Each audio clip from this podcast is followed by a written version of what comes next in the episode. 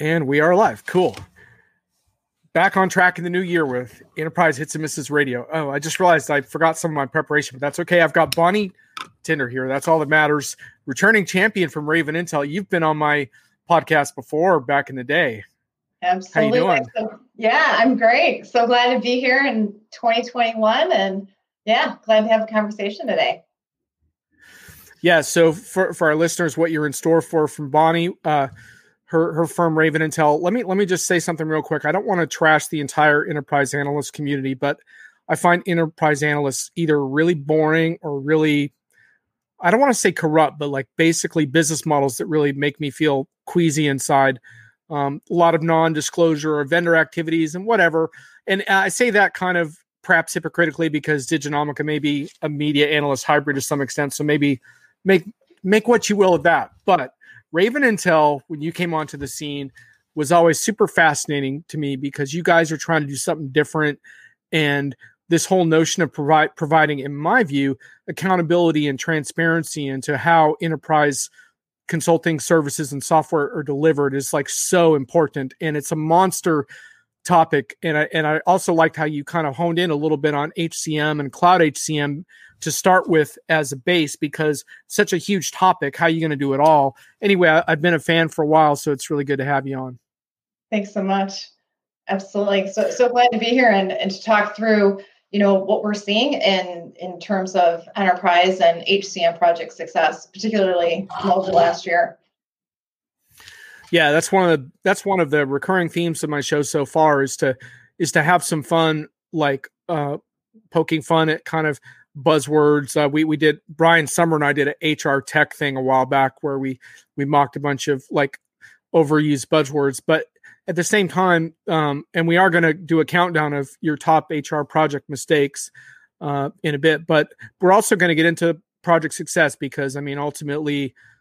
While success remains elusive sometimes on enterprise projects, that's why we're all here, is to try to improve the success ratio somehow and and get more out of this this all these endeavors that we spend so much time on. Um, so so can you tell us just a little bit about in in general how Raven Intel gathers unique data that can like kind of help both your clients but also the market in general? How how do you do that? Yeah, absolutely. So Raven Intel is a is a peer review site. So if you think about like Yelp and, and Glassdoor, um, we are an, a, a very similar model to that. But what we look at specifically is enterprise project success and the and the partners and uh, or SIs as we call them uh, that lead those those projects. And um, you know, essentially the, the the purpose of the site is to help customers make the best decision a consulting partner. Um, you know, I was in the industry for the past 25 years and really felt like this was an area that customers had so much so, so, little awareness about. And um, we essentially get our information and, and these reviews from customers who have actually gone through a project. Um, you know why i feel so passionate about this area is that i think that the voice of the customer speaks volumes. And up until now it's been on mute for a whole bunch of years. And um, you know as i mentioned before you know customers when they go to make a decision about a software, they have lots of resources. They can, you know, look at peer reviews about, you know, how, how good is feature function and user experience and all those things. But nothing really existed uh, previously about the implementation effort. And in so many ways, the implementation makes or breaks the success of a, a, a software or a digital transformation. So um, essentially, that we look at, at digital transformation projects uh, that have been, been done. And what informs us um, is the voice of the customer. It's these reviews that are completed by actual customers who tell us, you know, how was the project? Was it completed on time, on budget? We ask a, a whole bunch of different things, but that's really the our research um, is is what was the experience of customers. Right. And and some of your information is is is proprietary to your clients, but then you also share stuff on your on your Raven Intel blog as well, right? So folks want to get a taste of that, they can get on over to that after the show as well. For sure, for sure. And okay. on our site, we have over a thousand uh, peer reviews about uh, you know 200 plus SIs. Those are all free, available for anybody to read, and I greatly encourage you to go out to Raven Intel and take a look. Cool. Yeah, you know, the, one of the reasons I really like this topic is that I, I, I get depressed sometimes because I feel like uh, customers, even with the best of intentions, they lock in with with a prime vendor that that they're comfortable with, and it be such a project to become a prime vendor and jump through the red tape, and it's kind of by default they wind up with these relationships, uh, or or it's a regional services partner that gets recommended or something.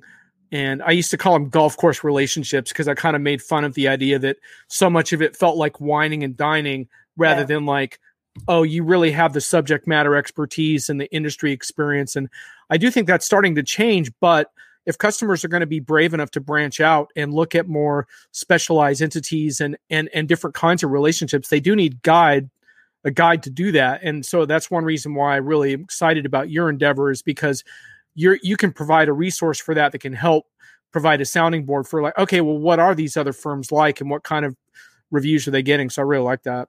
Absolutely. And you know, we aggregate all the information so you can look across, you know, Raven Intel, thus this idea of bird's eye view.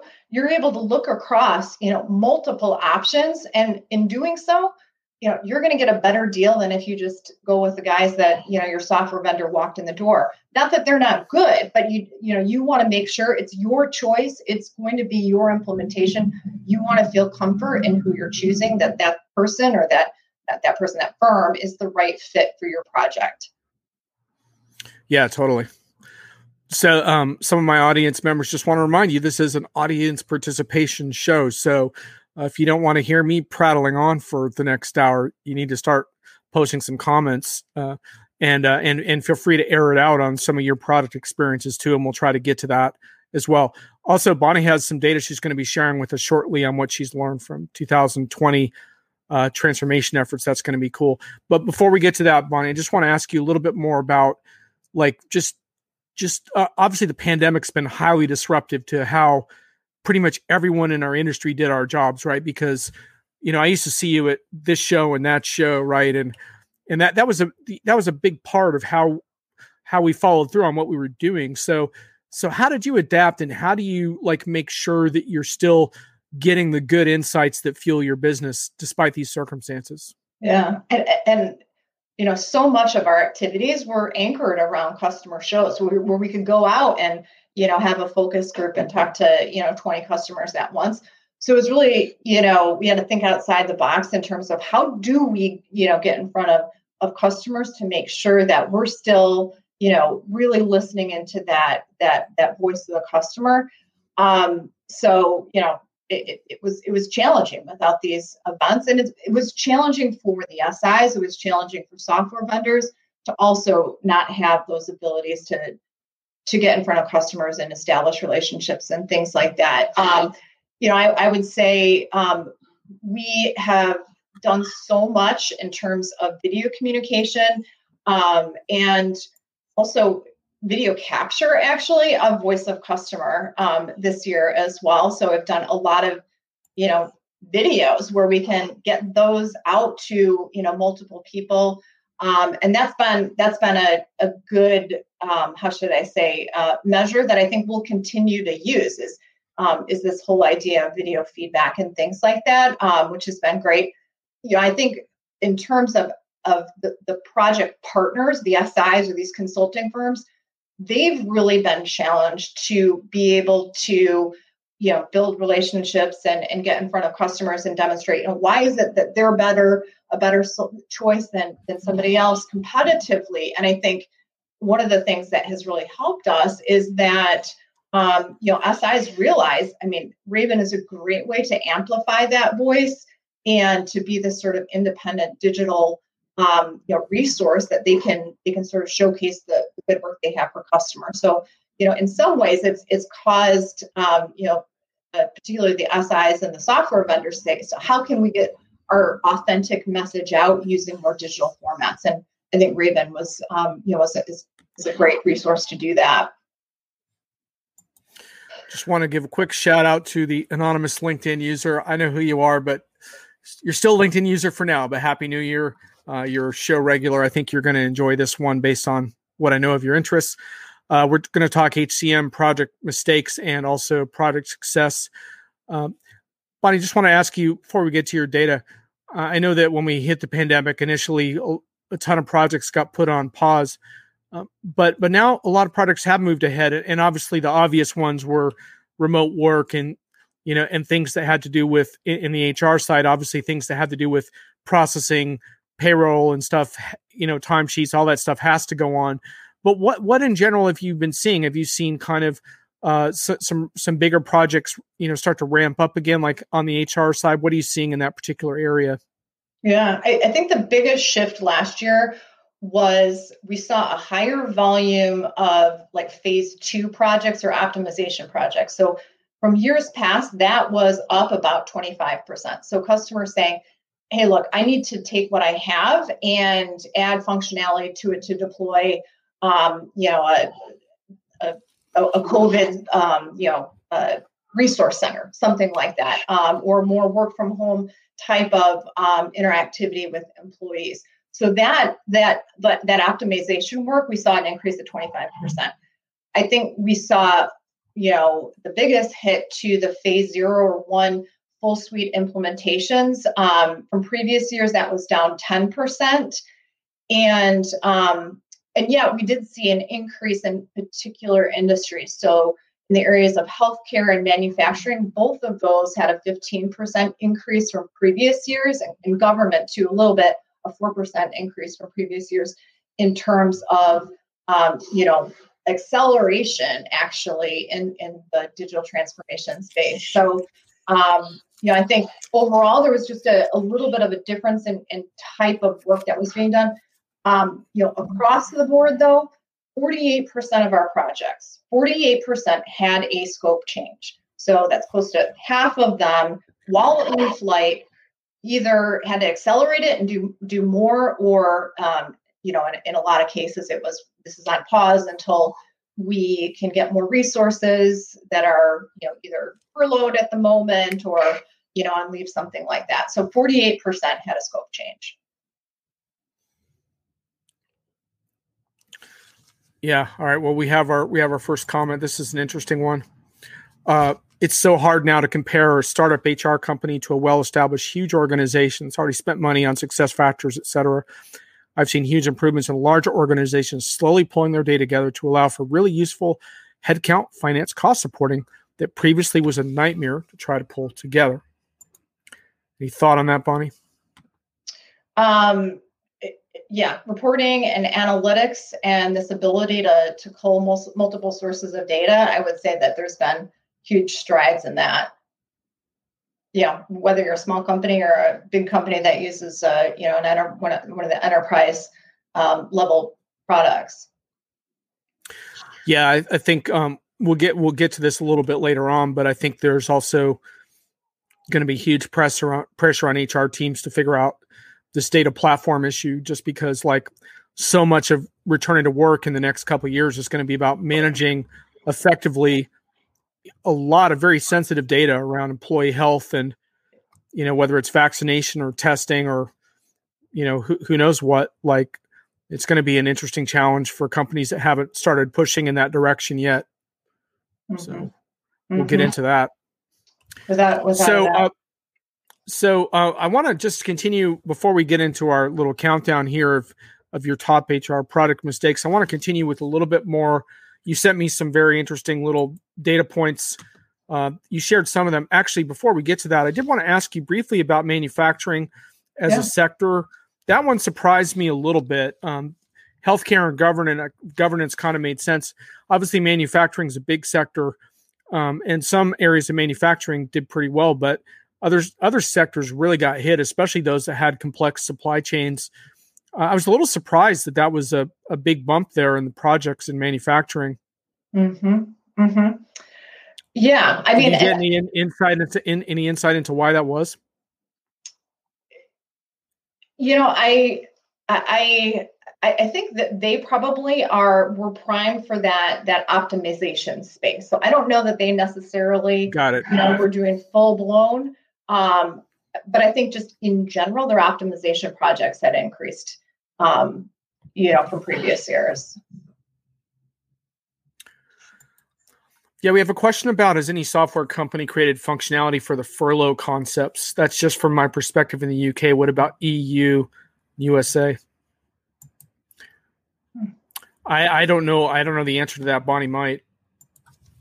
I I don't either. Um, it's it's an interesting one. Um, you know, beyond what the traditional HCM core functionality uh, would be. Um, you know, it'd be interesting to know um, you know what specifically with furlough in terms of tracking yeah and and i think like this this kind of brings up bonnie something that we can maybe talk about a little bit more later but i in general i one of my biggest criticisms of hr software vendors in general is the lack of fluidity in managing the workforce right because you know more and more we have this fluidity between perm hires temp hires uh, gig economy platforms for sourcing talent.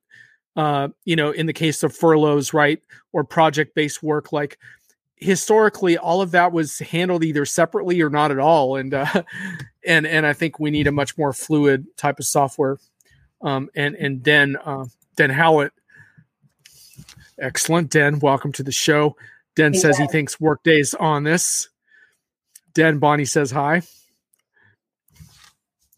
yeah, yeah. Workday is definitely one that I've in, in one of the briefings I went to. I, I heard some stuff along those lines. So, Den, feel free to share more thoughts on this in the chat.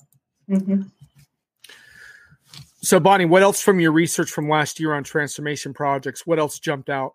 Yeah, so I'll talk about a, a couple of things that I think surprised me. Um, I mean, despite all of the the challenges last year, um, our what we saw in terms of overall delivery so we look at on-time delivery and on-budget delivery those are two big kpis both of those were actually up over previous years uh, so in on-time delivery it was up 10% and on budget delivery was up 8% so you know to me that could be likely a reflective of the fact there's more incremental project work going on versus these you know full-blown implementations. Um, you know, it, it's nothing that you know we, we need to brag too much about because the, the rate is still about 60 40 so only 60% of the projects come in on time uh, versus 40 or, or late and over budget. So i mean we're making incremental project process progress there and obviously we, we all like to see that number up um, but it is up over previous years.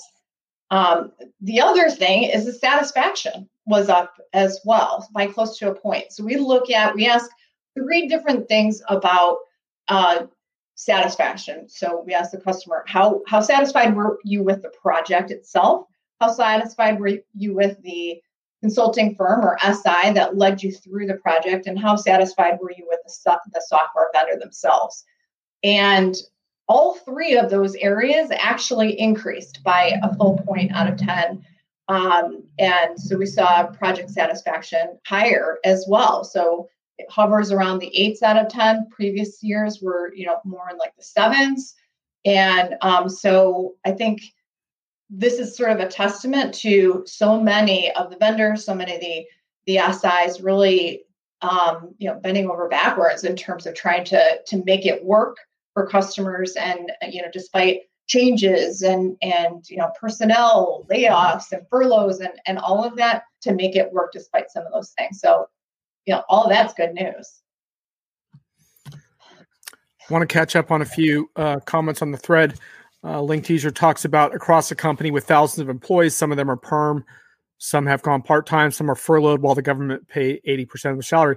I mean, the way I look at that uh, is is that the pandemic again has accelerated the problem that already existed. We already had a flexible and fluid workforce that was beyond the scope of what most HR vendors can handle. It's just accelerated. Den says to verify the workday stuff, you'd have to go back to the analyst portal. I'm going to tell you not to do that, dude. It's um, it's about 9:30 p.m. Friday night your time. You should not be logging into an analyst portal right now. So we're going to have to live without that data. Uh, Den says um, we saw Oracle customers reporting surprising on-time levels, and those I spoke with were super happy. Um, yeah, that's that's uh, that's good to good to hear. Um, mm-hmm. and, and maybe maybe you know that experience with more incremental projects is is also maybe it's a little easier too. I would guess to to hit success marks on those versus the more deeper transformational initiatives that got put on hold. So I guess we should be a little bit careful, maybe along those lines. Um, one thing I did want to mention um, that you sent me, um, which struck me quite a bit, was you sent me these quotes on recurring themes on satisfied projects. Tell me about those.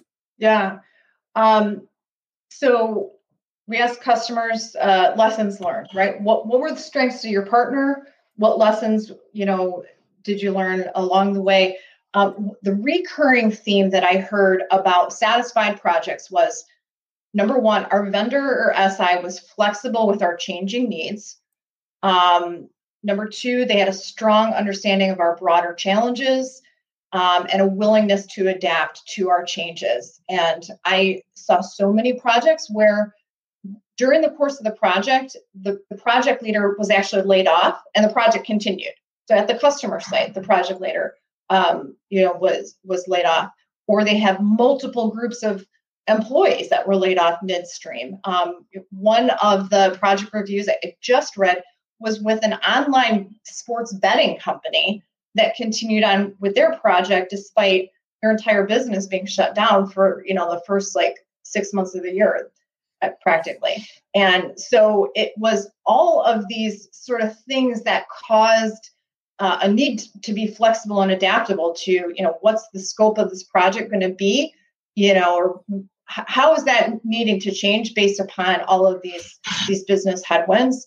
And you know how adaptable was the si and the software vendor to work with a customer through all of those sort of challenges. And I think when you have a, a, a project that's reviewed well, it was the customer absolutely recognized the fact that you know the, the, the vendor and the SI um, you know were were extremely adaptable through those changes. Uh, and Den says it's late here uh, and dinner's almost ready. Check his tweets for picks. So that's uh, Da Howlett if you want to see what Den's eating tonight. Uh, Dan, I wish I was there, man, because I'm sure you're going to have a better dinner than whatever I scrounge up later tonight. Uh, but, but thanks for thanks for dropping in. We'll pr- we'll probably be off air by the time you're you're done, but if not, uh, feel free to come back. Um, also, Dan also answered briefly the question on the furlough schemes, um, saying that in the UK that was handled via payroll and vendors moved on that quickly. Um, however, I would I would go back to my stump speech that I don't think in general uh, fluid workforces are being managed very well in, in HR software. Uh, now we have our another comment saying, uh, "What's the next HR mistake not to make?" And are these relevant more because of the new world COVID order? We're going to get to that, so uh, just hang in there. Uh, we're just about to pop in on some of those comments, and uh, I have a few of my own as well. So, um, anyway, Bonnie, let's let's let's start working through some of these top um, pitfalls that you're foreseeing uh, for 2020. G- give me uh, give me one. We have five from you. So what what's yeah. your top pitfall number five? Yeah, external integrations or integrations just in general. So comes up as the thorn in the side of every implementation, and this idea of you know you have a fully integrated system that sounds great. There is never a situation though that you have one system that just stands alone and um, so I think in general, customers underestimate the effort um, of integrations or perhaps um, oversold about the ease of, oh, just connect those systems right together, standard integrations. All that sounds really good, um, but you really need to, you know, the devil's in the detail on a lot of those. And, you know, one of the common comments that I heard um, I, I, just wrote down one lining up a technical resource on the vendor side and keeping up momentum with the integration development was challenging. It also generated unexpected vendor costs. And I have like a hundred that are just like this. So it's number one is do not underestimate the integration factor and almost double the budget for your time and the cost as as you look at that area. Yep a familiar story. Den says, "Duh, doe." Yeah, it perhaps perhaps it's a little bit of an obvious one, but it certainly has to be said because uh, unfortunately, um, we don't pay enough attention to it. And and one one issue I really have with that too is that in the cloud era, I think we're getting way too much of like, oh, we have a thousand APIs, so you're not going to have any problems, mm-hmm. and and we just have to call we have to call a collective bullshit on that. Yeah. And and and and that's not to make light of the fact that APIs are way better than the point to point integrations of on premise in years past, but we still have to call BS on it. And Dan has a comment. I guess dinner's not quite quite ready over at Chez Howlett's. A few more comments for Dan. They talk a good game, but are very thin on speci- specificity.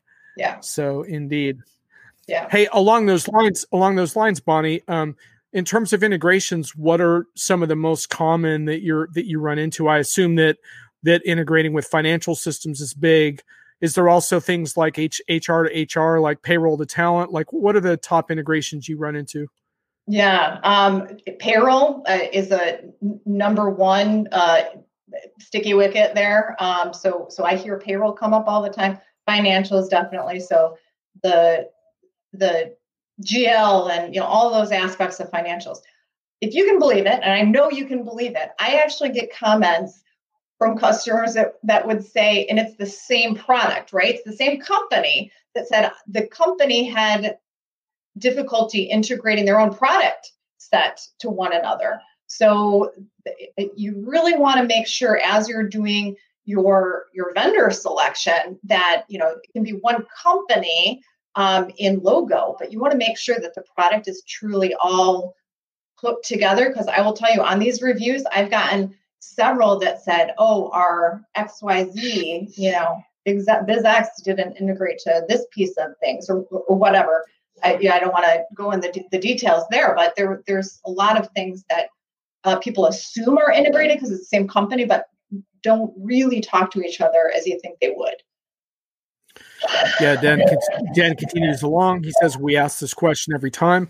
We get diddly squat on detail beyond the usual suspects. Agreed. I mean, uh, integration's always in the in the details along those lines. He's curious. He thinks ADP has done a has essentially crushed this area. He says, I assume he's referring to payroll integration. Hmm. Yeah. I'm not I'm not going to comment on that further, but but Den Den's big on ADP for that. So yeah, yeah. I, I haven't I haven't heard them called out by name yet, but but what yet to be seen. That's good to know that that, that somebody has that going on. We'll watch for it. All right, cool. Uh, I'm going to throw in a few as well, but not just yet. G- give me your number four. Number um, four pitfall. Yep. So, not doing enough user acceptance testing uh, slash you know change management. So, uh, one of the very indic- indic- indicative comments there needed the most work and got the least attention due to time constraints. What I would say there is things look great on paper and fall apart when they get into the user's hands or when you actually start um, you know, user testing it. And this is one of the areas that gets shortchanged, particularly with these accelerated projects that happened last year. This user acceptance testing was one of those areas. And um, so, anyways, yeah, that that one is one you don't want to scrimp on either. And change management, of course. Yeah, I was just like when you said that, I was like, oh my god, we still have to talk about change management, but um, but we do. yeah, it it it seems like a continued underinvestment in change management and training, mm-hmm. despite the fact that despite the fact that it's linked to just about every project success or failure. Yeah, absolutely, absolutely, and and I'll tell you, my number three is a little bit, um, you know I would say re- related to that in some way. So this idea of garbage in, garbage out. Um, again, this is Captain Obvious here, but the data cleanup that's not done before you bring your, you know, start with a new system. Um, you know, customers are like, oh, we'll just move, we'll, we'll clean it up once we get it in the new system. Guess what? That doesn't happen, and then all of a sudden now your new system's crappy. So you know, the time that you can spend getting your house in order before you start on the project is time well spent. And this idea that you know we didn't do enough uh, data cleanup, uh, we brought you know a whole bunch of crap into this new system became really problematic with some of the negative reviews that I saw. Yeah, we just had a comment on that too, and, and Den says uh, that this is change management UAT is his number one geeks versus suits issue. So, uh, yeah. we have a comment here. We're eventually going to get senior management who understand data coding web apps, and then things will work properly. At the moment, no one seems to have a clue apart from going on a training course or something. So, yeah, the the data gap at senior management level is something you just called out. And now we have Thomas uh, from CRM Convo. I was actually just on their show. Uh, so Thomas, always good to get the CRM perspective here. Uh, UAT is a challenge across the board, uh, yeah. not only in HCM. So, indeed. Yeah. Um, I like this snarky comment. We test in production. Unfortunately, we still, we still, we still nothing, see wait, nothing wait. Like, nothing like working without a net. Yeah, exactly. So I'm going to actually give you one. I, I had a, a bunch of different ones. Um, I, I have a few like that I've kind of already mentioned. Um, but um, the the one thing I wanted to say was intrusive employee spyware without transparency. So, like I think we're entering an era where where especially with the amount of remote work that that accumulating digital data on employees is going to be a pretty big deal and and I already mentioned the return to work and I just think that companies are going to have a choice to make on how whether they're going to be an intrusive spy espionage organizations or whether they're going to be empowerment organizations. And I don't think there's going to be a whole lot of middle ground. I think they're going to really have to make a choice and if, and you know, I think it's going to define like their their success in some ways in hiring people going forward because you, you just get so many creepy feelings these days reading about companies and how they're monitoring people and you just think about oh you know you're going to require me to test every day and get my temperature every day and stuff like that that's a whole new level of trust um, in your employer. And and i better i better be very very um, you know trustful of what you're going to do with that data if i'm going to do that you know so. And how long are you keeping a history on me you know? You get to keep that after i leave the company? I mean yeah a lot of a lot of interesting questions as a result yeah, actually, Den's Den's curious if we can ever get to the bottom of these these uh, change management and yeah. user acceptance. Uh, what is what is the root cause? I mean, we were kind of getting into that a little bit, but any thoughts on what the root cause of all of this is? Mm-hmm. You know, and and none of these top five project mistakes that I that I came up with are have changed from years past. They're the exact same thing. There's nothing that the pandemic did that i mean certainly the pandemic made things more challenging but yes these have these were the problems last year they were the problems in 2018 and for 10 years prior to that.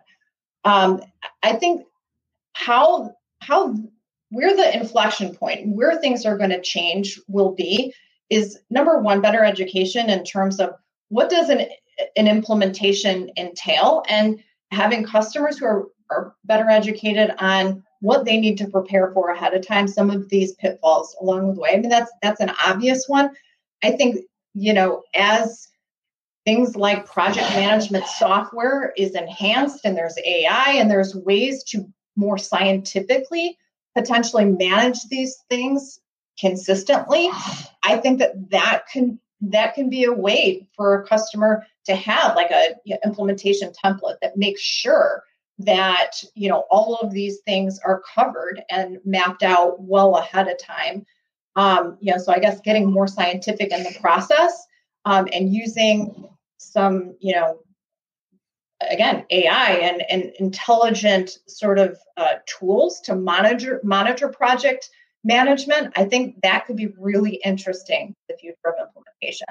Because now we know what the issues are you know and yet they continue to happen. How can we systematize those type of things?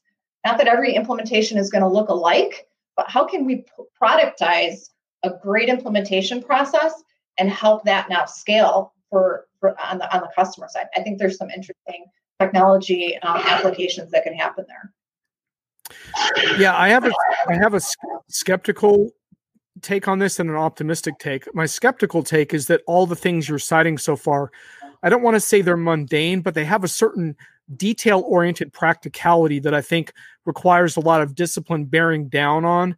And I think mm-hmm. a lot of customers are are so caught up in like the sexy cloud technology solving their problems that I think they lose track of the mundanities that have to be dealt with that are just as important and and and to your point I, I like the idea of ai playing a role as long as it's not sold as a cure-all. So that's my more skeptical view. My more optimistic view is is customers assuming more responsibility for their own implementations which ties in i think directly to what you're trying to do with your site in the mm-hmm. past there's been way too much faith placed on the prime vendor to deliver a successful project without paying attention to what really your your employees that are embedded in your company and have given so many years to of service to your company are going to need to do to change their jobs to make this work and and in my mind, part of what you're doing that could actually make a change here is to really encourage customers to take a more critical view on how they select their SIs and and select the firm that really understands their industry and what the pitfalls are and what the benchmarks are and what the what what what where where where the issues are in their industry. And i think that's the kind of partnership in my view that leads to better projects. And so that would be my optimistic view is mm-hmm. that you firms like you can spark some change there absolutely anyway. absolutely. And this this idea of improving the implementation experience let's face it everybody hates it. It's a, the it's it's hard. It takes many years. And by the time that you've gone through a part or a, a vendor selection process I mean, many times it takes a year for uh, a project to get approved. By that point you're like so tired that now i got to implement this thing. And so you know improving that process to me could be such a boon for for software and digital transformation. And it's it's wildly needed. And i think you know the basic elements are there. It's just how do we put that all together and make it now repeatable? Yep. Well that was your unsolicited plug there bonnie. So there you go. Yep uh, yep, yep. Uh, this is a little more of a visionary concept of creating a universal benefit management system that rewards everyone with enough to live, then provides credits when you do work. That's a little beyond the scope of this of this discussion today. I'm sorry, dude. Um, but but yeah, I mean, th- those are the kinds of conversations that I think some people are having about where automation might eventually take us. But I think that's a little futuristic for now. And and via blockchain, I'm just going to ignore your blockchain comment. We're not going to talk about blockchain today. Sorry, uh, well, we're going to wait till we have some more proof points before we talk about blockchain as solving enterprise problems. Sorry about that, but that's just a that's one of the rules of the show. There's a handful of rules of the show. One of the show rules show rules is you can't talk about blockchain on the show because the show or, is about. Or if you do, you have to wait till the overhyped section to talk. Yeah, or or you or you may get you may get teased a little bit. Yeah. You may be wondering what the other what the other rules of the show are. I'm not going to tell all of them to you now, but I can tell you, uh, call BS on buzzwords is one of the rules. No one's allowed to use the word pivot or call each other a thought leader. Um, and it's not a passive show. If you post a comment, we're actually going to respond, which I think everyone in the chat has has learned. So, um, anyhow, uh, we we proceed. Are we on number two on your list, Bonnie, or one? I can't remember. Um, so, external integrations, user acceptance testing can't be underestimated. Garbage in, garbage out. We did those three. Number four okay. um, is team changes and knowledge transfer. And this this was a big one last year. So if you lay off your project manager or team members during the project or someone got sick, the knowledge transfer is going to be painful. And so I think last year there was there was a whole lot of um, of just people change, and um, and and the le- the more that you can do to to reduce that and reduce the knowledge transfer that needs to happen the better. If it happens on your si side and they're constantly changing team members in and out um, that's really bad. And that's one of those things that we measure out on our site uh, because you as a, a, customer need to know what's the frequency that my si is typically t- changing out team members because that's a huge risk factor for a project um, so my number four is is uh, you know the pitfall is when you have team changes um, and you have to do lots of knowledge transfers uh, in flight. That that's really problematic. So keep that to a minimum if you can. We got a couple of good ones on. We got a couple of good ones on my no pivot rule. Um, Dennis says he's moved on from pivots to pirouettes. I really like that. Yeah. If you if if you can pirouette in the friggin' pandemic, then then you're your business is is looking really good. Um, and then and then Bonnie, I think you recognize this familiar face. I sure do. Josh, hey, Josh. He's been doing the shimmy lately. it, he says it works better than pivoting and it's easier than pirouettes. So, I, oh my god, I, th- I think there's a, a TikTok uh, dance that we need to see here. yeah, yeah. Josh, feel free to uh, send us a video of what a of what a shimmy what a shimmy looks like because we, we'd all we'd all love to see that. That's right, and then we want to see your pirouette too. Yeah, absolutely, Dan. We'll we'll see that pirouette, man. Absolutely. yes, running targets indeed. Um, okay, all right. So um, stepping back from that, I guess we can do. We still have a ways to go because we haven't even gotten to your um, top four tips for successful projects. So let's do your number one okay. of, of biggest biggest pitfalls of HR projects in 2020. Uh, so, oh, you mean my, my, my oh number one or or number yeah five, yeah yeah your your biggest your biggest pitfall your yes, last one. That's right. So, go live and checking the box at go live is different than living in the system. Go live is the tip of the the iceberg.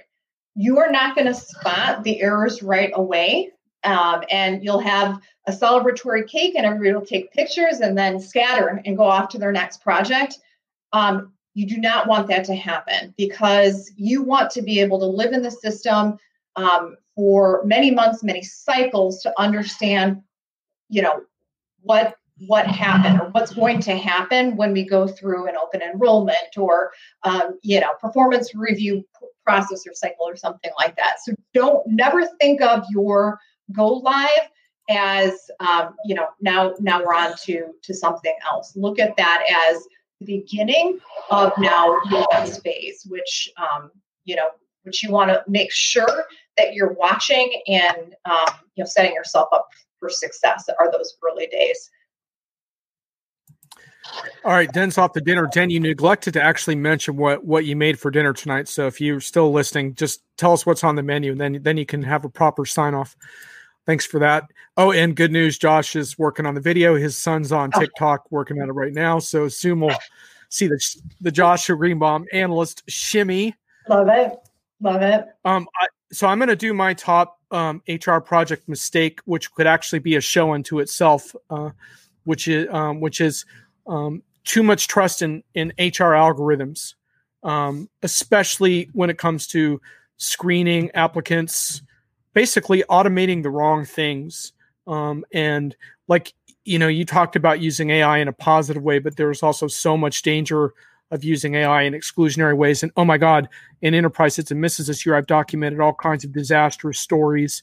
If you go on Diginomica back, even back in 2015, Brian Sommer wrote a really good article on called You're Not Our Kind of People. If you do a search for that on why analytics and HR are failing good people. And just this week, uh, a, an updated story uh, uh, on Wired um, job screening service halts facial analysis of applicants. So now the the ante's getting raised with with facial interpretations, and some of this stuff is pretty scary because this particular software from HireVue is live in a lot of companies right now. And um, there's, I just want to read this one quote from this piece on that, if I can find it. Um, let me just give me one quick second. I'll track it down. Um, there are parts that machine learning can probably help with, but fully automated interviews where you're making inferences about job performance, that's terrible uh, modern artificial intelligence can't make those inferences. I, I totally agree with that, and so I, I, guess I just hope that that HR project managers really look hard at the role that algorithms play and the need for transparency and algorithm audits and things like that to make sure because properly used i think they can be an asset but i think to me that's I, if i had to pick one uh, danger for hr it would be that and then the other one i already mentioned which is the the danger of potentially not taking the right side in the issue of data when when employee data is going to be such a sensitive important issue. So those are my big ones. Yeah yeah.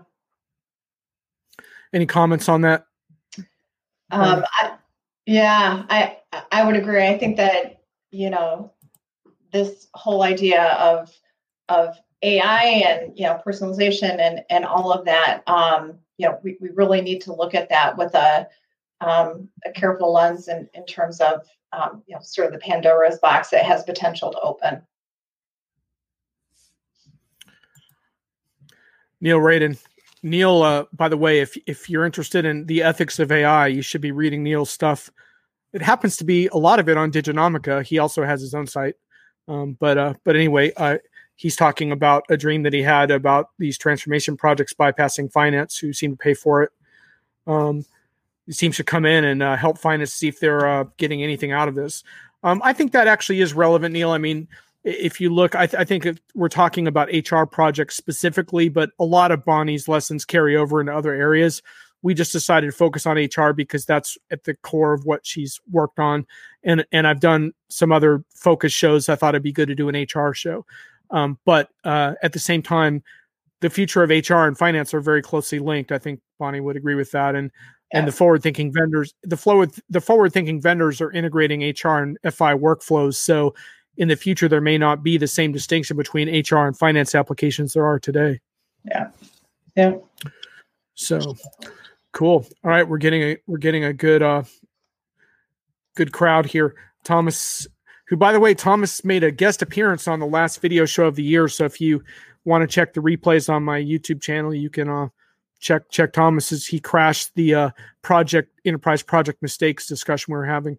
Let the AI make these AI make inferences already before any interview, which is even worse. Absolutely, that's the whole point. Is you're screening people out, um, and and I, I just believe that in general you're going to exclude some incredibly qualified people, and not only that, but like one of the to me one of the big good news stories about the future of remote work and the companies that embrace it is the chance to be more inclusive of people who are historically excluded from the workforce that are incredibly talented whether it's a working mother uh, uh, someone who's paralyzed and can't make commutes. I mean, there's all kinds of incredibly talented people that, and, and my belief is that these algorithms are going to exclude a lot of these people unless they're they're dealt with properly. So, anyhow, um, yeah, and yeah, HR and finance. Yeah, we're not going to reconcile HR and finance today on on our discussion. That's not the goal. That, so, could be a whole. That could be a whole session on itself. Yeah, and and and Neil says hiring and algorithms at this point are fraud, and basically my view on that is is that the the problem with AI that we're running into again and again is just overreach. It's not that the technology can't do anything for us. It's just vendors are overreaching, and and unfortunately, and this is something Neil has pointed out to me in our email correspondence, is that a lot of these systems are in production these problematic systems so that's the thing that's a little bit scary is we're not talking hypothetically here a lot of these types of screening systems, for example, in HR, are in use right now. I'll have to get Brian Sommer and Neil back on the show to talk more about that, and they can scream into the microphone a little bit, see if someone will wake up. Um, but we're not going to do that tonight because I want to go through your top four keys to HR project success you prepared for us. Give us your yep. your number four for that. So my number four is uh, back to the area of integrations. They're more important than you think, take longer, and can be problematic. I think to Den's point uh, before, I know Josh Greenbaum also, um, who's who's listening and would echo this. The less spaghetti, the less mess. So you want to, you know, uh, minimize the number of integrations if you can um, around your project. But the devil is in the details, and you want to make sure that you're getting a click below, um, you know, the proposal and and you know sort of shiny sales packaging and really understand the effort required to hooking systems together bidirectional interfaces what fields are you know, you know in in the scope of work etc before you just sort of put that on the checklist so that's my number four yep that's a good one and we we touched on integration earlier in the broadcast so if yeah. if you yeah. folks missed that catch it on replay. I think there was some good discussion there earlier with some of Bonnie's data from last year. Okay, let's let's move on to your number three. My number three is control what you can control. And um, you know, before your project gets approved, start getting your house in order. Clean up the bad data that you have.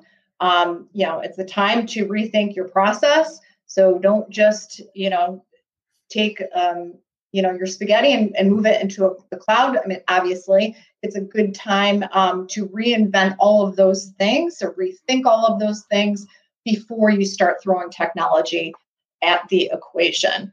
Um, i would say part and parcel to this in terms of control what you can control. So many project leaders last year and team members had things that got thrown out at them that they could not control. So the pandemic, new work from home situations, um, you know, personnel changes, all that sort of thing. Um, and you know, if you have a way to systematically manage your project throughout the process, so you know, there are project management softwares out there. I can certainly recommend um, you know some that help you to make sure that your wheels stay on the bus and that you can control what you can control um, you know before your project even begins. Absolutely. Um, and I, will i'll i'll just add my number three to the list which i've discussed a little bit already but it's basically that there's no don't there's no such thing as an operational hr software project anymore if you're doing it right. You should be thinking about data your hr data platform and your hr analytics and basically how you're going to handle your hr data in order to either raise your employees up and be transparent about how you're using their data to make them safe or mm-hmm. how you're going to screw your employees over by by by spying on them and being jerks so make your choice um, that's my number th- my number three okay what's your number two your team is going to make and break or break your success. You want to pick the absolute best partner that you uh, can can get your A player um, team.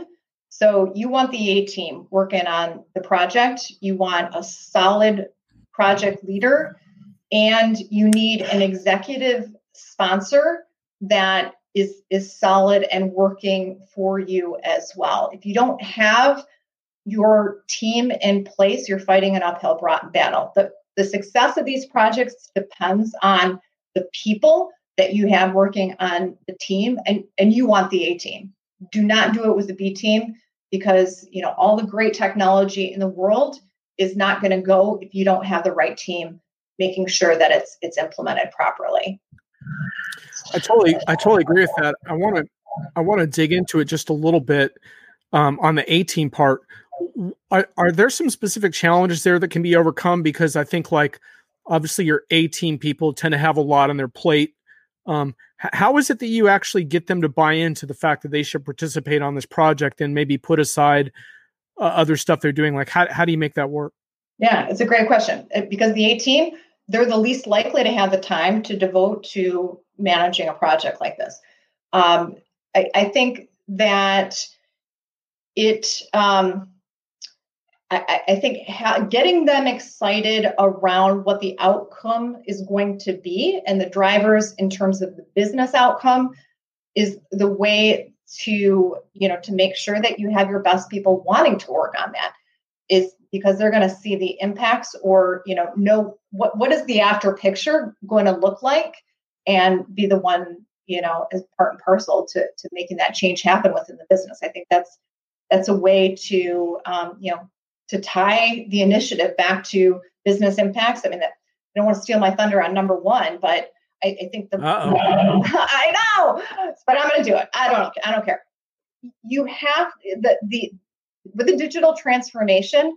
It's you know it's useless unless there's actually a transformation that happens, a business transformation, and you know you have to know your why and why you're doing the project. In fact, I even even wrote it on my blackboard.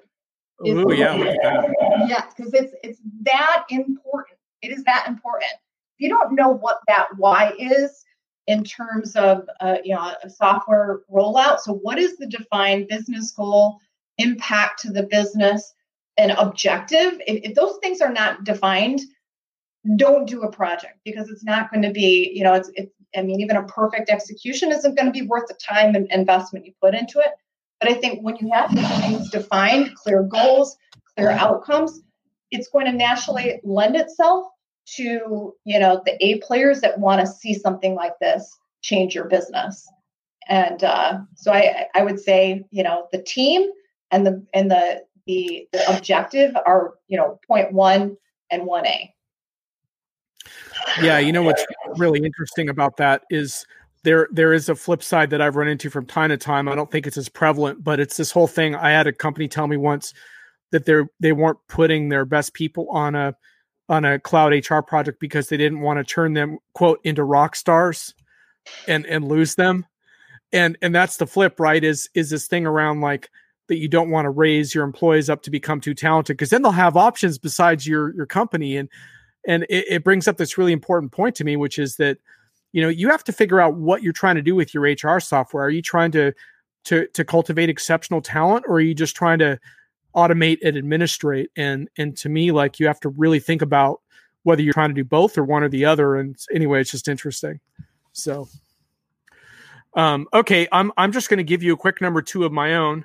Um, I got I got my number two, which is like involve independent subject matter experts on your project, and this is something that I mention frequently on this show, so I'm not going to elaborate on it too much. But the point being that I don't care how great your prime consulting vendor is, it needs accountability from somebody else who knows their stuff, and whether that's Bonnie or you know it depends on the phase of the project you're in. At some point, you might need a hands-on subject matter expert in a particular software once a product is rolling um, that's that's also independent who can say hey you're not configuring this right or whatever.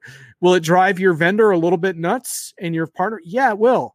But but but in a good way because these products in my opinion are too high stakes not to have multiple expert voices who don't have the same uh, financial agendas speaking to you. So anyway that's my number two.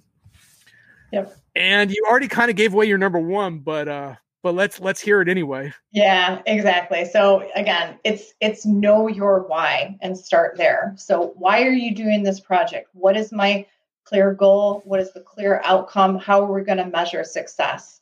Um, and so i think you know you want you want and and not only that but you want everybody on the team consistently focused on that like these projects takes can take a year they can take two years. I mean god forbid some of them take five years. I mean i heard about some that have you know we get reviews from from things that have gone on for multiple years. And i think the the more consistent you can get those simple goals your simple objectives and that why in front of every single member of the team so everybody's singing out of the same hymn book and sort of aligned in this area um, that is what you want um, because that's going to you know when you're you know way in the weeds of process and you have integration issues or you know user acceptance issues things like that you need to always have that sort of north star pointing to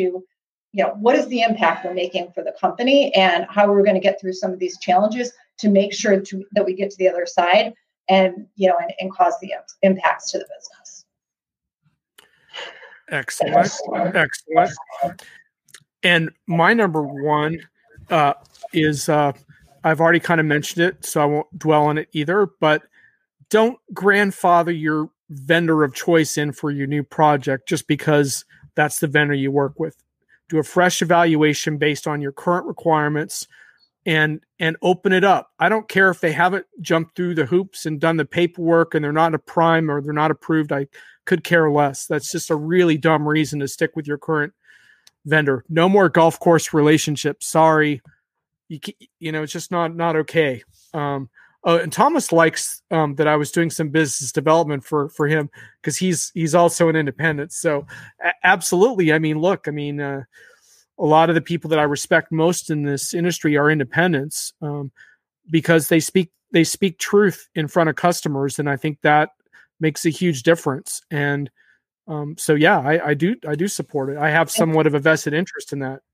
And and I think the the independents are the ones who have deep specialty and functional expertise that um, you know, particularly with you know with with products um, and and things like that that you can get, and you know, many times are a better value than what you would pay with a you know well-known consulting brand. Not not that, that there's not a play for them too, um, but not always. I mean, a lot of times there are you know there's a lot of more appropriate options for the type of project that you're embarking on that you don't have to you know bring in um, you know the the big five so to speak there's so many good independent firms out there you just need to make sure that you're vetting them um, and and you know you know who they are and the type of work that they've done but i mean quite honestly that's why you can go to Raven Intel and we can tell you Absolutely. And if you missed that part about how they gather information, we covered that. So you can catch that in the beginning of the, the show discussion. Um, but in, in, my view, we need a lot more uh, like upstart analyst firms and data gatherers who have different business models like Raven. So that's why she's on the show today.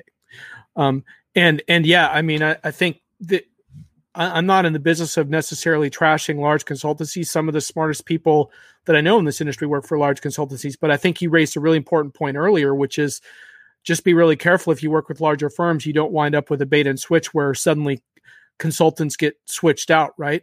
Because the thing is, if someone hires Raven Intel, they're not going to wake up one day and see some fresh face they don't know because you are Raven Intel. And, and if you send someone else, it's going to be someone that works with you all the times. They'll already know that person.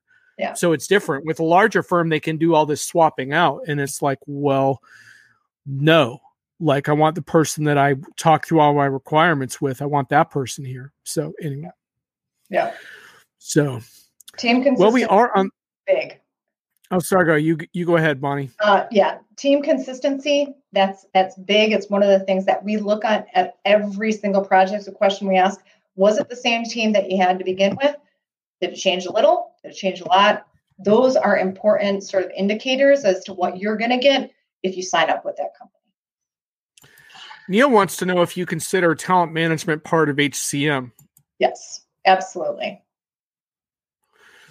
One of the really interesting questions we didn't get into today uh, is is to what extent are customers choosing HCM suites per se, right, versus individual best of breed components. Um, obviously, like you know, they're vendors who are much stronger in talent management than they are in payroll, for example. That's usually one of the big delineations I see in the market the administrative HR versus the talent vendors, but some vendors are definitely trying to capture the whole scope. So I don't know if you you have any final thoughts on how customers seem to be approaching that, but that's kind of an interesting one. Mm-hmm. Yeah, I think um, best of breed, depending on on what it is and and who it is. Um, you know that it it fits well. Sometimes it offers way deeper um, functionality than you could get with a, a you know the the all-in-one suites. Um, I would just go back though to my point about integrations. You want to make sure if you're going with the best of breed that you're you're really thinking through the integration factor and the user experience. Is it going to be you know different? You know, um, yeah, lots of aspects of getting those systems hooked together that you need to consider as opposed to the you know sort of simplicity that you get with an all-in-one solution. You won't probably get as deep in functionality but you do get the benefit of you know one throat one throat to choke so to speak. And that's that's why i think that they've become popular. It's not to say that the best of breeds don't have um, a great place. It just it, it depends on what your needs are. An individual project decision requiring again guidance and expertise uh, indeed. Yeah well, folks, we are on the wind down. So if you have any final comments or questions for Bonnie, you need to get on that. Uh, when I wrap the show, I usually uh, do a couple of off topic type things. Uh, the show is uh, loosely inspired by my weekly enterprise hits and misses column on, on, on Diginomica, which is an opinionated review that comes out every Monday on, on uh, the, the state of enterprise software for the past week in the final whiff section, I kind of go off topic and just pick some some swings and misses from the week. Uh, I have one last week that's very uh, very 2021, which is um, story about a California man who lived inside the O'Hare Airport security zone for three months because he was afraid to fly during COVID. So I thought that was a a real a real keeper story for for the year and you know it's a fascinating story too like like so wait he was afraid to fly but he felt safe in a in a terminal for 3 months like borrowing food from strangers and stuff like wow. Oh, yeah. oh and and also it's it's kind of fascinating too. So he he has um this guy has a master's degree in in hospitality i think. So I guess he took full advantage of the hospitality part. But uh, anyway, I thought that was a, a classic story. I, um, I read that, and know, O'Hare Air, o- O'Hare Airport is my my home airport. I can't even imagine having the food from there for like more than a day. So he's there's something else going on with him if he's willing to do that. I'm just kind of sad that he got caught and and unfortunately now he does have to fly because they're not letting him like uh stay there until his his whatever hearing he has. So now he's kind of screwed.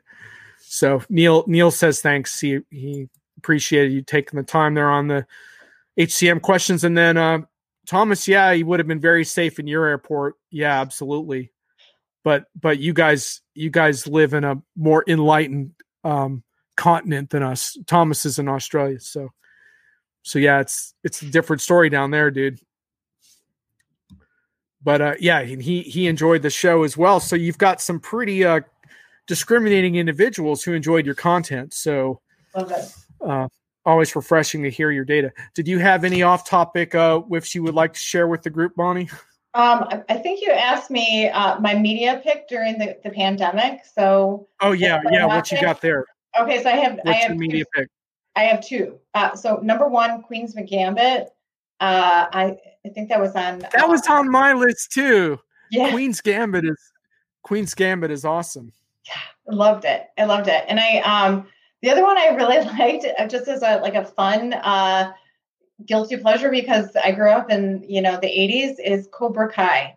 And it's a great show. Like my son loved it and he's 15 and so that's my other recommendation. It's super cheesy but it's fun and great music.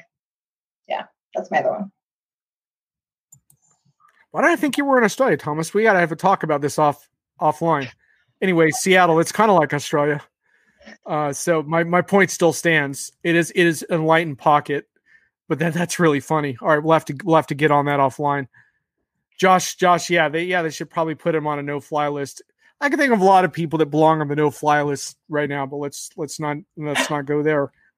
Um, oh, we got we got a Cobra Cobra Kai. You know, I haven't watched that yet, but it's on my um, it's on my list. So I think you'll like uh, it yeah, you'll like it.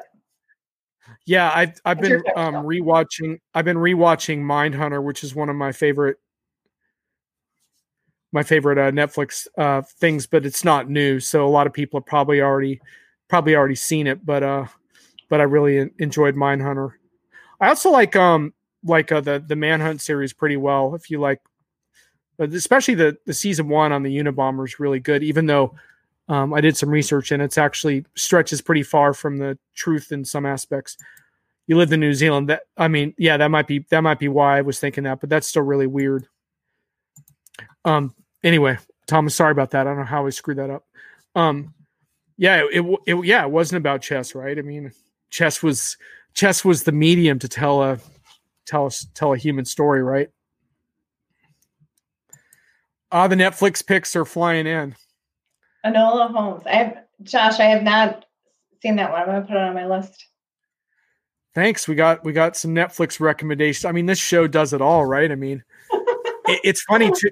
It's it's funny too because I was being really critical of Netflix because I mostly thought their original programming has been pretty crappy, but I think they've gotten a little better lately. And then I read that um they're showing off a new feature coming soon that will AI is going to pick what you're going to watch. So this is coming soon, evidently. So mm. um, I don't I don't know exactly how that's going to work, but um, I'm super confident that AI is going to pick the best possible show for me. I'm really looking forward to forward to that. Um, if if it's just, if it's as good as Spotify picking my music, it's going to be an absolute disaster. I don't know what it is.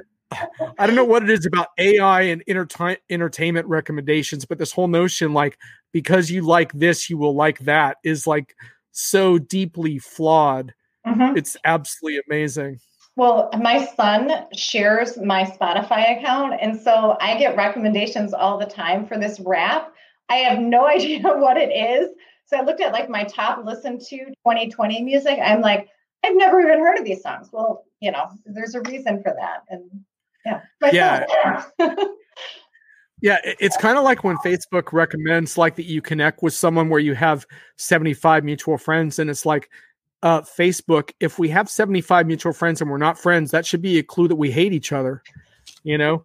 like like isn't it pretty obvious like there's something going on or or we have some like sordid or difficult or even heartbreaking history like we got to teach the algorithms something here that anyway we're getting all kinds of off topic stuff now about cobra kai we got we got josh on the rapper wap and, and neil is back radio. Okay i think we're on diminishing returns but anyhow uh thank, thanks for thanks for thanks for joining. And uh, i am trying to do this every week around four eastern time. I may not always succeed but uh, every friday i am trying to do this. So and I, i'm going to have some very interesting guests and bonnie set a great tone for the new year. Thanks a lot for coming bonnie and sharing your data with us. That was great thank you so much for having me and thanks to everybody who listened in and all the great comments and, and questions. It's been really fun. Yeah that was a blast. All right later. Bye. Bye